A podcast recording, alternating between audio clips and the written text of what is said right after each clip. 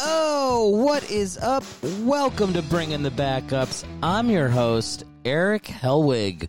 Welcome, welcome, welcome. This week, it's a solo episode. You know what that means. I have no friends. I'm going to be talking about Rex Grossman, Sexy Rexy, on the podcast today. Very excited to chat about this maligned first-round draft pick of the Chicago Bears. We're going to give him his due. But before we do, you motherfuckers are going to give me my due. Go to my goddamn website and subscribe to my newsletter. Review the podcast. You know what to do. Help a brother out. I need fans.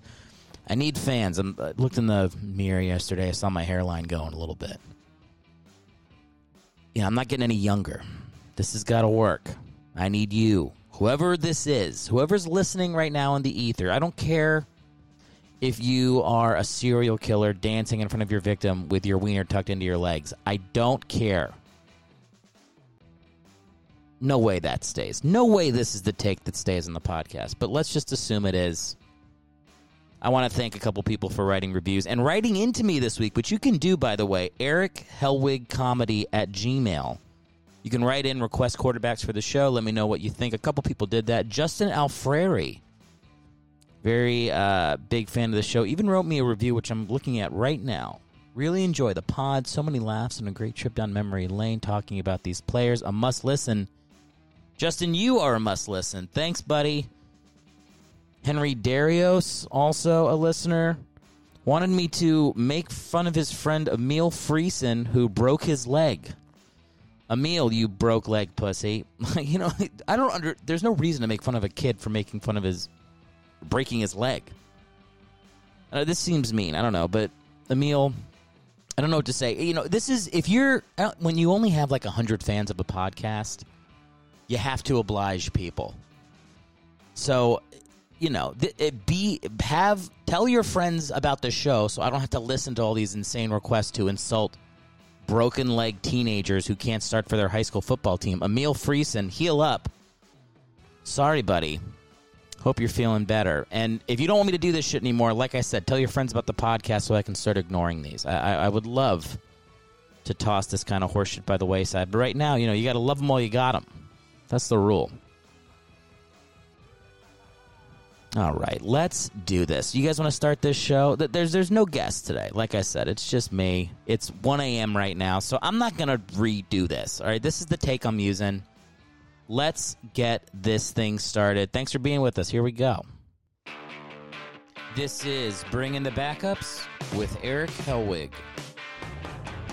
Yeah, here we go, starting a podcast. So happy to be here with you people, men, women, any gender. Thank you for being here. We got a great show today. Rex Grossman, the owner of seven different nicknames throughout his N F L career. I got him right here on his Wikipedia page pulled up. This dude, this dude left an impression, I will say. You know, there's quarterbacks that we've had on the show that, you know, you'd have to Google three or four times and misspell their name multiple times until you find them. But this guy's not that. This guy played in the Super Bowl. So he left a legacy, and we're here to correct it a little bit. This guy deserves a little bit of a, I'd say, a page one rewrite on the way we look back at Rex Grossman. Chicago fans gave him a hard time. You know, and I get it. He's a first-round pick. Didn't win the game. Overall didn't have the best career, but these are kids, and you know what I'm saying. Unless you're, unless you're like a high schooler listening to this show, you're older than these guys. So how much can you really begrudge Rex Grossman and a mistake he made in the media when he was twenty-six years old when he said a game was meaningless, he wasn't prepared? He was twenty-six. Dude, when I was twenty-six, I was driving drunk, telling women that were getting married that I loved them. I was doing crazy shit, like nothing that I would be proud of today. So everybody out there, cut him a break. I just kind of blew by that thing where I said I, I told a woman that was getting married that I loved her, but I did do that once. Didn't feel good. What can I say? I, uh, you know, you follow your heart when you're younger. It's dumb. It's a dumb way to be. Let's get into this Rex Grossman fella here, huh? Well, let's start with the basics. twenty-five and twenty-two as a starter. Hello. Above five hundred? I'll take it. Check, please. My favorite hack thing to say. Check, please, every anytime I feel like I've made a point. fifty-six touchdowns. sixty interceptions. I don't know. Is that so bad? Yeah, it's pretty bad. He was a risk taker. That's what he did. His favorite player growing up was Brett Favre. And Brett Favre doesn't get a lot of credit. He gets a lot of credit for being a great quarterback. Things he doesn't get credit for, spawning a lot of less talented quarterbacks to be mistake-prone and pulling his dick out a bunch. These are the other things that Brett Favre did to paint the mural of his career. You know, he, you can't just like the one part. You got to pull back everything about them. Or at least not like, but you have to appreciate. That's part of, you know, Brett Favre is, he's like the Dane Cook. Uh, look, here's the thing about Dane Cook. I'm going to defend Dane Cook here for a second. He did something that nobody else was doing. He he blew up in a way that helped a lot of other comedians. But, you know, he spawned a lot of people that are miserable to listen to. You know, if you've done an open mic in the early two thousands, you know, you probably hate Dane Cook because you're seeing the worst impression of him over and over again. So that's what happens when you uh, do something nobody else has done. Brett Favre, I'd say play quarterback that way. Why are we talking about Brett Favre? Let's get back to our man, Rex Grossman, all right? From Indiana, Bloomington, Indiana. Crushed it in high school. The uh, looks like he was playing running back, and then his mom told his dad, put our son at quarterback, which, you know, you got to do. I think I said in my last episode, you got to pick your battles as a married man or woman, I suppose, but let's be real. Man, you gotta you gotta just give it up sometimes, and that's a, that's an easy fight to say. You know what? You were right. I'll let my kid play quarterback. I mean, that's you toss that one in right away, so you save a fight that you can win. So anyway, it looks like his mom made him a quarterback. His dad followed, coached him up, and then he won like every award you can win. He was Mister Indiana's Mister Football. He was very good. In college, he went to Florida. The Gators, where he played for the old ball coach, Steve Spurrier. And Steve Spurrier, one of the most hilarious N F L failures of all time. I love what Spurrier did. Can't, oh, hang on for a second. I'm going to pause this. Oh, no, I'm, I'm just doing my podcast, just giving you a heads up. Cool. This is not the ideal place to do a podcast, probably, but what can you say? We're on the road. We're a roaming act. So I have family members coming in, doing laundry in the background. Got my dog sleeping on the couch. Got a football game on. Pretty distracting. I I don't even know how the first eight minutes of this have really gone, if this is listenable. Who knows? What was I saying? Oh, yeah. He had, he had, well, he had Steve Spurrier as a coach at Florida, which I love. Spurrier was like, every head coach is a psycho. In the N F L, right? They work one hundred hours a week. Their families hate them. They're divorced. That, that all comes in with being an N F L coach. You have to ruin a couple marriages to make it work. Spurrier was like, I play golf. I bring in crappy Gator backups to play quarterback, and I go six and ten. That's how I roll in the N F L. And that's what he did. And I got to say, it's impressive to stick to your guns like that in a league that's all about, you know, sacrifice and ruin your life to make this work. Spurrier's like, no, I don't take this that seriously. I run the the fun and gun Florida Gator football in the N F L for the crappiest franchise they have with a name that won't be allowed in twenty twenty. That's what Spurrier did, and I respected it. Now, obviously, it worked a lot better in Florida where he crushed it. And then it looks like Ron Zook took over. Wall Palmer, or Wall Palmer, excuse me, while uh, Grossman was there. I said Palmer because Jesse Palmer was Rex Grossman's competition. At Florida, that's the dude that went on The Bachelor and, you know, had thirty women vying for him. I guess it worked. I don't know if it, who cares if it worked. It, it worked out already. I've set it up. A dude, thirty women vying for you. You've won, no matter what happens. Way to go, Jesse. So he competes with Jesse, starts playing in college, and, you know, crushes it. Almost wins the Heisman, almost beats out that Eric Crouch dude. I just remember Eric Crouch trying to be a receiver in the N F L. At least he didn't Tebow it and be like, I'm a quarterback no matter what. No, you're not a quarterback, Eric Crouch. You're a crappy N F L receiver that played for a couple years, and that's good. You you know, you take that. You don't Tebow it and be like, because people really like me and I had a Jesus commercial during the Super Bowl, I'm going to make it work as an N F L quarterback, even though I my throwing motion looks like I'm trying to throw a bowling ball into a second-story window. His throwing motion starts at his ankle. This dude's trying to be quarterback in the N F L. I don't know. I, I, I found Rex Grossman to be a very likable quarterback at Florida. All right, the dude crushed it. This is what this is like back in the days where Florida was really. I mean, they didn't win a national championship with him, but they were right up there, number one, number two. This is the this is like the heyday. These are the years that Spurrier used to like launch himself into the N F L. Was with Rex Grossman playing quarterback, so I love it. I was looking over memorable games Rex Grossman played in. He played in a Slinging in the Rain game against the Tennessee Volunteers. It was raining really hard. I just love a good, who doesn't love a good musical theater pun tied in with a college football game? Slinging in the Rain? Come on. I guess people think like musical theater references are, are gay or something, but like I love it. Right? I, Slinging in the Rain, I'll take it. We got, you know, if, if you're that afraid of being gay, you're, you're probably you probably need to try it out a little bit. Just give it a shot. Lost a lot of the Republicans listening so far, but whatever. Let's just keep moving forward. Oh, yeah, it looks like Grossman ended up in the uh, University of Florida Athletic Hall of Fame as a Gator great in two thousand thirteen. Good for you, Rex. I'm glad Rex made it work out in college because once he goes to the pros, this shit doesn't work out for him. But let's celebrate what did an all-time great Gator. Drafted by the Chicago Bears. First round, two thousand three draft. Plays for the Bears two thousand three to two thousand eight. This is going to be a Chicago-centric look at Rex Grossman. I know he played on some other teams. We'll chat about it, but his time with the Bears. And he starts off, can't beat out Chris Chandler and Cordell Stewart. I mean, those are two pretty good guys. I remember Chris Chandler with the Falcons in the Super Bowl. You know, they made fun of him for having a glass jaw, but they hadn't met Rex Grossman yet. But Chandler had trouble staying healthy. Cordell Stewart slash. Love Cordell Stewart. This would have been post his Steelers time, so he was probably old and slow at that point, but who didn't love Cordell? One of the first real multi-purpose weapons in the N F L that I remember, at least from like when I was growing up. Grossman couldn't beat him out. Looks like he did start a couple games in his first season, but started breaking bones, which is going to be a repeating thing in his career. So his first season, he breaks his finger. His next season, two thousand four, the Bears actually fired. They had Dick Duran as their coach. They hired Lovie Smith.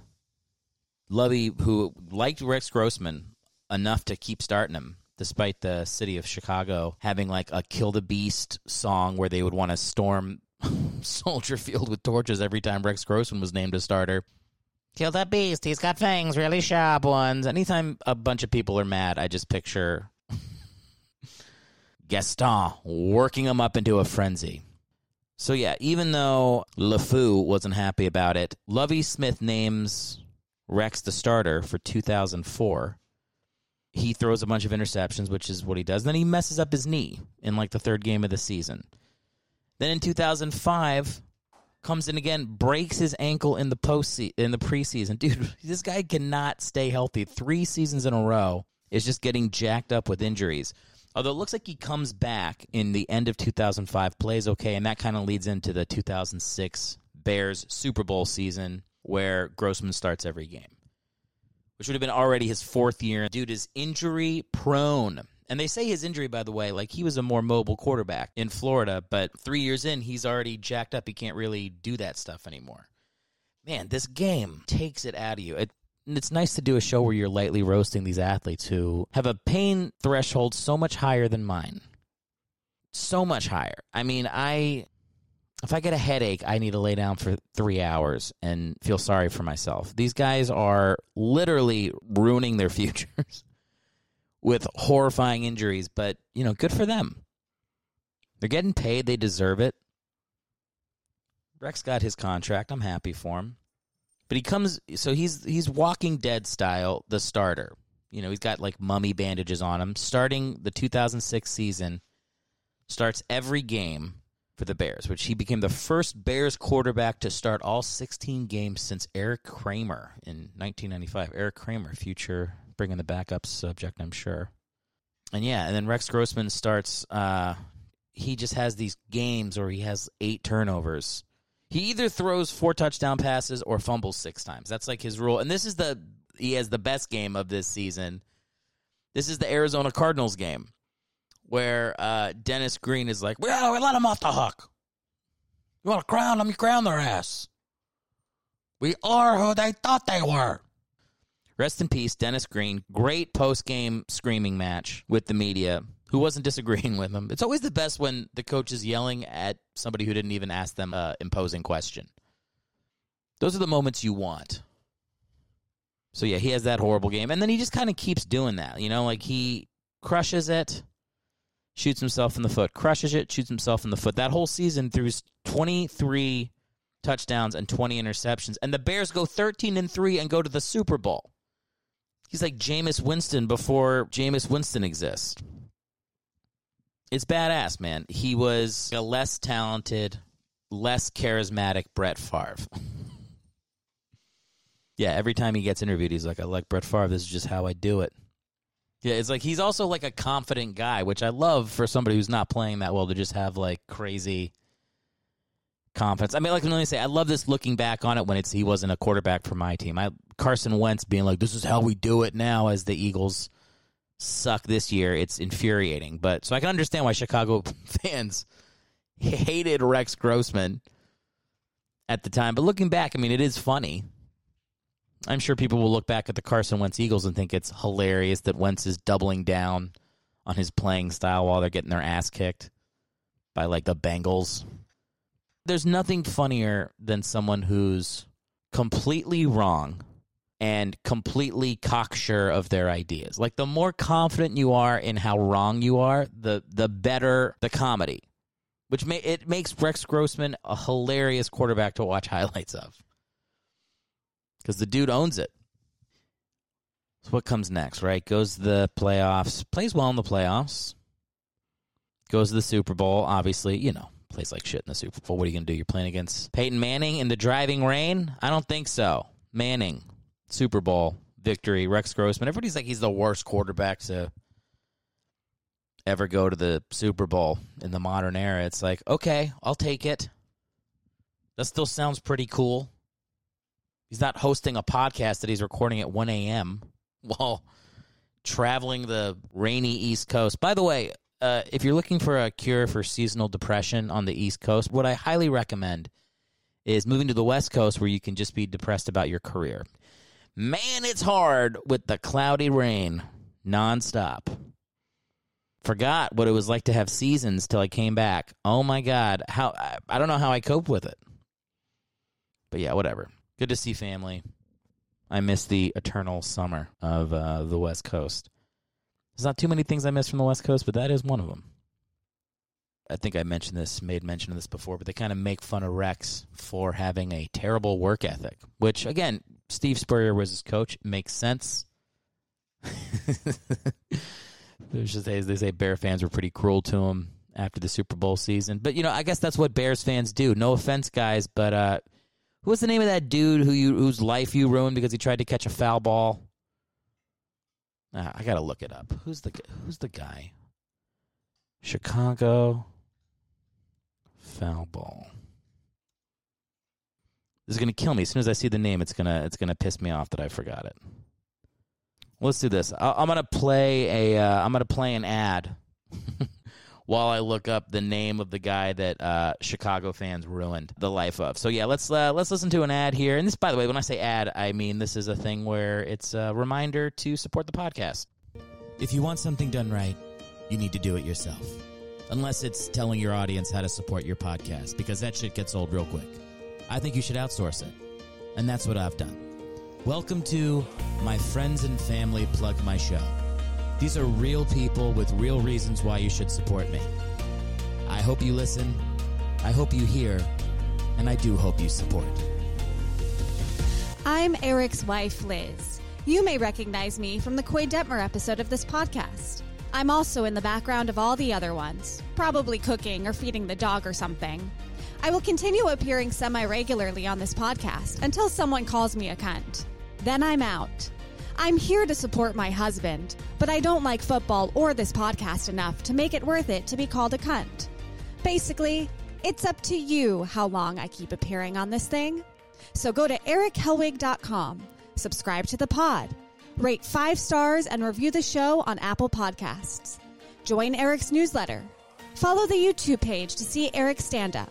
And again, you can simply go to eric helwig dot com for all of this. And if you call me a cunt, I'm done.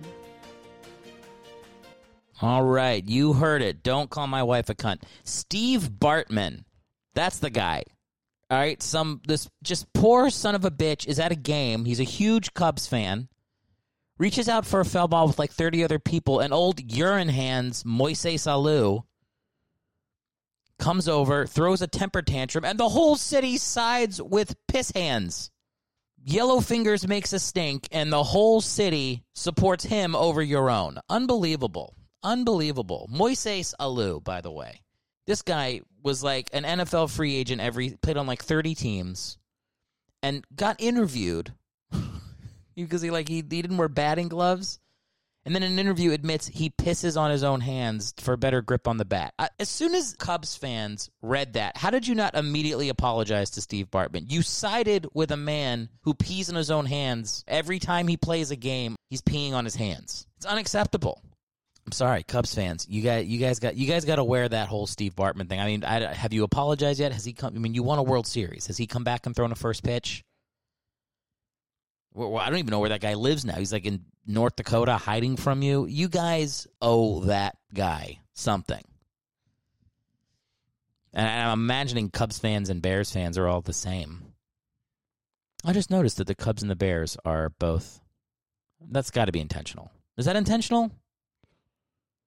The Cubs must have been a team before the Bears. No, actually, no, they're not. I actually know that because I was watching a thing about all the original N F L franchises, and I think they were like the Decatur Bears or something, but I think the Chicago Bears were there first, and the Cubs came. They must have named the Cubs because Chicago already had a team called the Bears, right? This sounds right. Again, like most things on this podcast, I might be making it up. The Cubs and Bears can't be a... Uh, That can't be a uh, coincidence. It can't be. I mean, I don't know. Maybe it is. I feel like that's the thing they used to do with the old names. They used to be like, tie it in with other teams that are already playing in the area. Or, you know, make fun of Native Americans. One of the two things. Those are the two reasons to name a team anytime before the nineteen forties is... derivation of a name we already have, or racial slur. That's it. Although, I don't know. There's an argument that Redskins wasn't a racial slur. Let's not get into it. I think we already talked about it. On uh, We did. I did. I talked with Ray Easter on the Cleo Lemon episode. So go back if you want to hear my opinions on this. All right, you can you can just go back and do a little, do a deep dive. Become a Bringing the Backups Redskins Theory completionist. Gordon, get down from there. Gordon, hey. Gordon, down. Down. I'm in this house where there's another dog, and my dog can't interact with the other dog, but he keeps trying to go up to the bedroom that the dog is in to sniff around. Yeah, don't look at me, dude. You know you're not supposed to go up there. Don't go up there. The dog's being a little bitch on the couch, trying to give me looks and make me feel bad while I'm doing my podcast. Come on, man. You know you're not supposed to go up there. Dogs understand tone. He can tell right now that I'm incredulous. That dog's been so good on this trip, man. He's he literally, he's been in a new place basically every third night. He's crashing somewhere new. He's been in the car. We've been all over the place. The dog is taking it so well. He's been a champ. And he's, we're in this house where there's another dog that doesn't like him, and we're trying to keep him separated. It's a pain in the ass, obviously, as you can imagine. It actually happened. It was, it was, it was so crazy. So we kept these dogs apart for like a week, and then we left to go somewhere else. We're like, I can't believe it. We we made it so the dogs in the same house didn't interact once. And then I guess like somebody left the door open. The, the morning we're leaving, I'm with my wife. We're in the kitchen. We're talking. I go downstairs, and like in the dark, in the living room, I just see the shadow of two dogs staring at each other. I'm like, oh, my God. And there they are. There's my pit bull.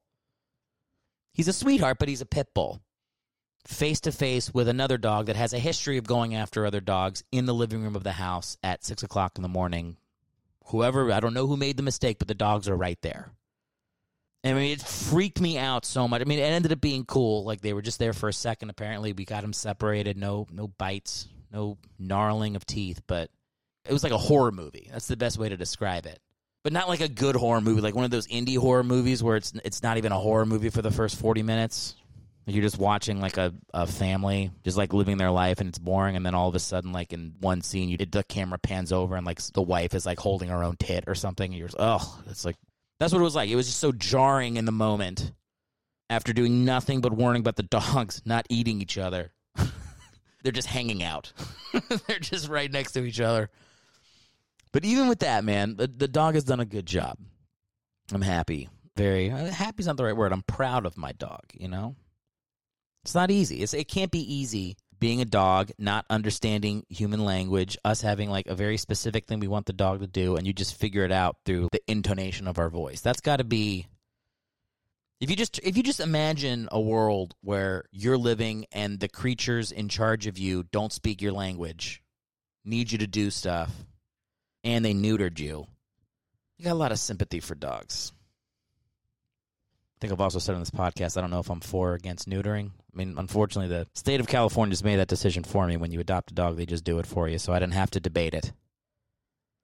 Is this is this irresponsible to tell people not to neuter your animals?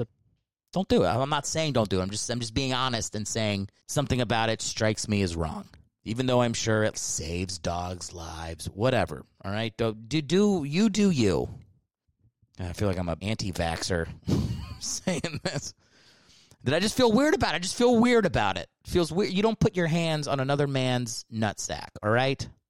I kind of think of dogs as other people. And that's actually, I've learned that's a bad way to train dogs because, uh, you know, like they don't learn. They can't. You can't talk to a dog like it's a person, but I do that all the time. I don't like it when people talk down to dogs. They're like, oh, you're just a dumb little dog. You're just a stupid little dog. Like, You didn't you didn't do anything to be higher on the evolutionary chain than a dog. Like, you didn't earn that, or you just fell out of a human pussy and you have a greater mental capacity. But you're not a better person innately than a dog is. A better creature, I should say. You're just a person, and the dog is a dog. So I talk to dogs like they're people. So, like, when my dog does something bad, I'm like, dude, come on, man. What are you? You know you can't do that, man. Not when I'm late for work. Come on, Gordon. Be Be a cool dog. Come on. And my wife's like, he doesn't understand you. And she just goes, stop, wait. And then he does whatever she says. And so my, my wife has clearly become the pack leader because she's the only one that's able to communicate with the dog. I'm talking to the dog like he's my fucking college roommate. But she knows how to give, like, succinct commands that the dog has learned. She taught him all the tricks. And I'm just like, oh, bro, can you believe the Eagles right now? Like, I just, I more commiserate with the dog. And she more, like, you know, teaches it stuff. But anyway, regardless, it looks like he's going to sleep now. So he's, I guess I'm done talking about him. All right, back to Rex Grossman. Sorry about the little, little turn there. I don't know what else to say. Like, he, he after the Super Bowl season, he's like a starter on and off. He just kind of sucks. Goes to the Texans, backs up there, goes to the Redskins, plays for the plays for Washington for a little bit and does all right, has a couple memorable games. He came back twice against the Cowboys and almost beat them, which I think, honestly, that's like one of those, that's like the Army-Navy game. Like, you win that game as a Washington quarterback, you're going to buy yourself a lot of starts in the future. So he played well in a couple uh, Washington-Dallas games, but didn't win. So I think kind of stayed the backup and ended up being a mentor for uh, R G three and uh, Kirk Cousins. Kirk, of course, Kirk Cousins. Most overpaid starter I've seen in a long time. After the Redskins, he plays with Cleveland, although he doesn't play, just kind of gets signed. And the Atlanta Falcons after that.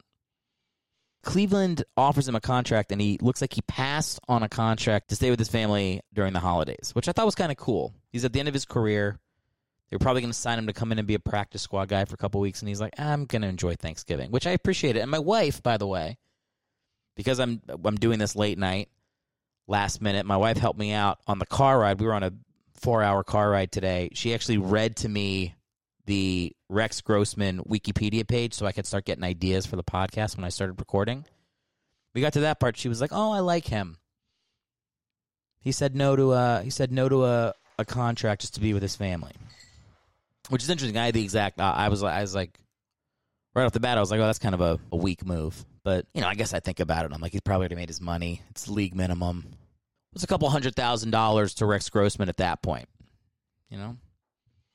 I do want to talk about this guy's next name. He's got, he's got some great nicknames. I want to talk about the nicknames. Sexy Rexy, that's Steve Spurrier. They also called him Rex Glassman because he uh, got hurt a lot. Rex Grossman, spelled W R E C K S. That's hilarious. Rex Grossman, due to his injury-prone years. I love that. Yeah, my wife told me they one of his nicknames was Rex Grossman. I didn't get it because she was just saying it, but when you spell it, Rex Grossman, like a car wreck, that's hilarious. Good pun there. And then, oh, good Rex, bad Rex. That's what the Bears fans would call him. Those noble Bears fans. You guys, look, I, I know you've had it rough since your uh, Super Bowl shuffle. You've been uh, dancing in hell as your team has been terrible, but, you know, I think you went a little too hard on Rex. That's what I think. I don't know. Write me and tell me I'm wrong. Tell me that he was just a piece of shit. He seems like a very likable guy. Likes to scramble around. Likes to play like Brett Favre. Likes to throw four interceptions in a game, but somehow you still win. I mean, you were winning. What? What? I got it right here. I can pull it up. What was his record when he was just with Chicago? Oh, here he is. nineteen and twelve as a starter. What is up with people not just letting the person that wins play? I don't get it. I don't get what that is. God, I'm going to be bitching about the Eagles letting go of Nick Foles until I'm eighty years old. I swear to God. But I, I don't understand why, if someone's winning, what else is there to discuss? Who cares? nineteen and twelve as a starter in Chicago. I, I they should have kept him. They should have kept him. All right, that's my thought. Like I said, I, I'm losing. I'm losing every Chicago fan right now. Is uh, furious that I'm saying this. Rex's life. Let's see what else he's got. He's uh, seems like a likable guy. Are you taking him downstairs? Yeah, you heard me. Okay. I, I don't know what's going to stay in the podcast. This is. Do you want to come over here and talk for a second? Do I have a microphone for you? Oh, I don't have a microphone for you. Just, you, you can go. You want to say hi to people real quick? You can say hi into the microphone. Okay, well, then get out of here. I, okay, I love you. I love you, too. All that's staying in. He's, uh, he, I think he's, I think dropped food in there. I got to bleep out that name now. Damn it. All right. Grossman's. My, my my wife really does not like coming on this podcast. I keep inviting her on, and she like could not be less into it. She does not want to be called a cunt. That's how she feels about it. I have to respect that. It's not unreasonable. Oh, uh, here's the thing. In Bloomington, Indiana, there's Rex Grossman Day. On June twenty-eighth, two thousand seven, they made Rex Grossman Day, which I think is pretty cool. They did that after his Super Bowl run. Looks like, he looks like a nice guy. Looks like his dad and his grandfather played football. His grandfather was on the Baltimore Colts in the nineteen forties.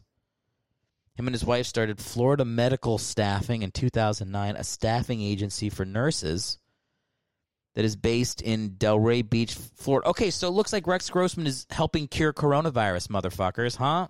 Give, rewrite his history. Reported that Rex Grossman absorbed a six hundred eighty thousand dollars loss in his September twenty-eighth, twenty eighteen purchase of a Trump International Hotel and Tower Chicago condo when it was sold. He lost twenty-five percent of his... Okay, so it looks like Rex Grossman got fucked by Donald Trump. That's something to make maybe liberals like him a little bit more. I don't know. I feel like there's something for everybody to like about Rex Grossman. This dude seems like a pretty cool dude. I am... I'm fully for him, man. I think it would have been funny watching those conversations he was having with R G three and Kirk Cousins as he's like a a, a backup failing in D C. He's like, "Don't do what I did. Don't don't tell somebody in the media you're unprepared for a game and it doesn't matter because you're already going to the playoffs in a in a crazed city of Polish psychos. Why would why would you tell a journalist that you didn't prepare for a game because it doesn't matter? I mean, what do you expect to happen? Come on, Rex. I'm mad. Look, I, I gave it. I gave it to the Chicago fans for trying to murder Steve Bartman, but that one's on you, bro. You you kind of you kind of fucked that one up. I'm sure he'd own up to it now and say that was a mistake. All right, this has been fun. I got a. I'm, I'm not going to leave quite yet, but I am going to do another one of these bits that you guys love so much that I've been. That's what everybody writes. They're like, keep doing the bits. I'm like, what about me talking? Like, no, no, keep doing the part that's more work. I'm like, oh, great. I'll keep that up. So here's another one. Bringing the Backups presents Letters Home from the Bench, November eighteenth, nineteen seventy-nine. June Jones writes, Annette, it is with a crestfallen heart that I pen you on the eve of our match with the Rams of Los Angeles. The warble of reality's song informs me I shall not engage in contest for a spell. In that austere suititude, in my sorrow, I've taken a lover, fellow Atlanta Falcon Billy Rickman. He wishes to address you now. Dear Annette, I forever intend on copulating with your formerly betrothed. June's wild eyes and loins have overladen me with a stormy brew of frothing amalgam. Billy, no- Billy, enough of our Congress. Speak to your chagrin for the pain we've caused Annette. I have no chagrin, Junebug. But last night, you charted your rue. I want to revel her pain, June. Bathe in it. Billy... I'm what will one day be understood to be a sociopath. We're through, Billy. I will in, I will rejoin Annette right now. But the narration had commenced. Oh, damn it. There's no regress for your comportment. I can blot it out, eradicate, extirpate my words. Ah, damn you, parchment paper. It's torn and tattered while I try to erase. Our lover fate sealed, June. Annette, what have I brought to your door? Annette! That's a particularly insane letters home from the bench. Thanks, my friend, comedian Alex Gettlin, for doing a little bit there with me. Uh, I, I guess we're get, coming to the end of the podcast here. I got to the little over the forty-minute mark, which is always the goal. Somewhere between forty minutes and an hour, I feel like I'm still not that annoying. Man, I'm telling you guys, it's uh, the podcast has been a lot of work. Just because we've been on the move so much. I, it sounds like I'm exaggerating, but we've basically been a new place every five days for almost a month and a half. I mean, that's just the way it is with COVID, is like the everything just changes scheduling-wise so much. We're trying to get to see a bunch of different people, and we have family members who have had kids, and we've got old people with health issues, and we have people who've had COVID scares because they work in schools, blah, blah, blah. It's just like, man, we make a plan to, like, go on the road and visit somebody. It's supposed to take a week, and it ends up taking two and a half. So I don't, I don't know where I will be. I think I've said this every time since we got on the road. I don't know where I'll be the next time I'm talking to you guys. I mean, there's, like, four options. I could be in Delaware at a beach house. I could be in my father's basement. I could be in rural Maryland. Or I could be in Massachusetts. There's, there's a lot of places I could be. I could still be here in Long Island. I guess there's like six places. Like I don't know. I just don't know. This whole trip's, it just feels like I'm like, I don't know. I, it feels like I'm sucking the devil's dick. Like I'm just begging to for something bad to happen. Just hanging out in hell. Hooking up with the devil. Why is it always sucking his dick? Like, why can't it, why can't I just be hanging out with him? Why does it have to be? I don't know. It's just the devil. I just feel like that's uh, that's just what people go to. It's hack. Uh, that's what it is. Honestly, saying saying suck the devil's dick is kind of hack. If I had to judge my own statement, there, it's a little bit of internet meme joking, which I hate. You guys know that when people are like, I had all the feeling, like that kind of stuff where you just talk as if you are a meme that people send around at work. Just find an interesting way to express yourself. I mean, comedians do that now, which is crazy. Comedians, we're supposed to be like wordsmiths. Oh. Is there anything funnier than me lecturing other comedians about how they should talk? I'm, every time I listen to this podcast, I'm like mushed mouth. I say like every three seconds, and I'm like, you respect the language. Shut up, self. That's what I should do. I should give myself the business here. Look, hopefully I've convinced you guys to look upon Rex Grossman with, with a little more sympathy.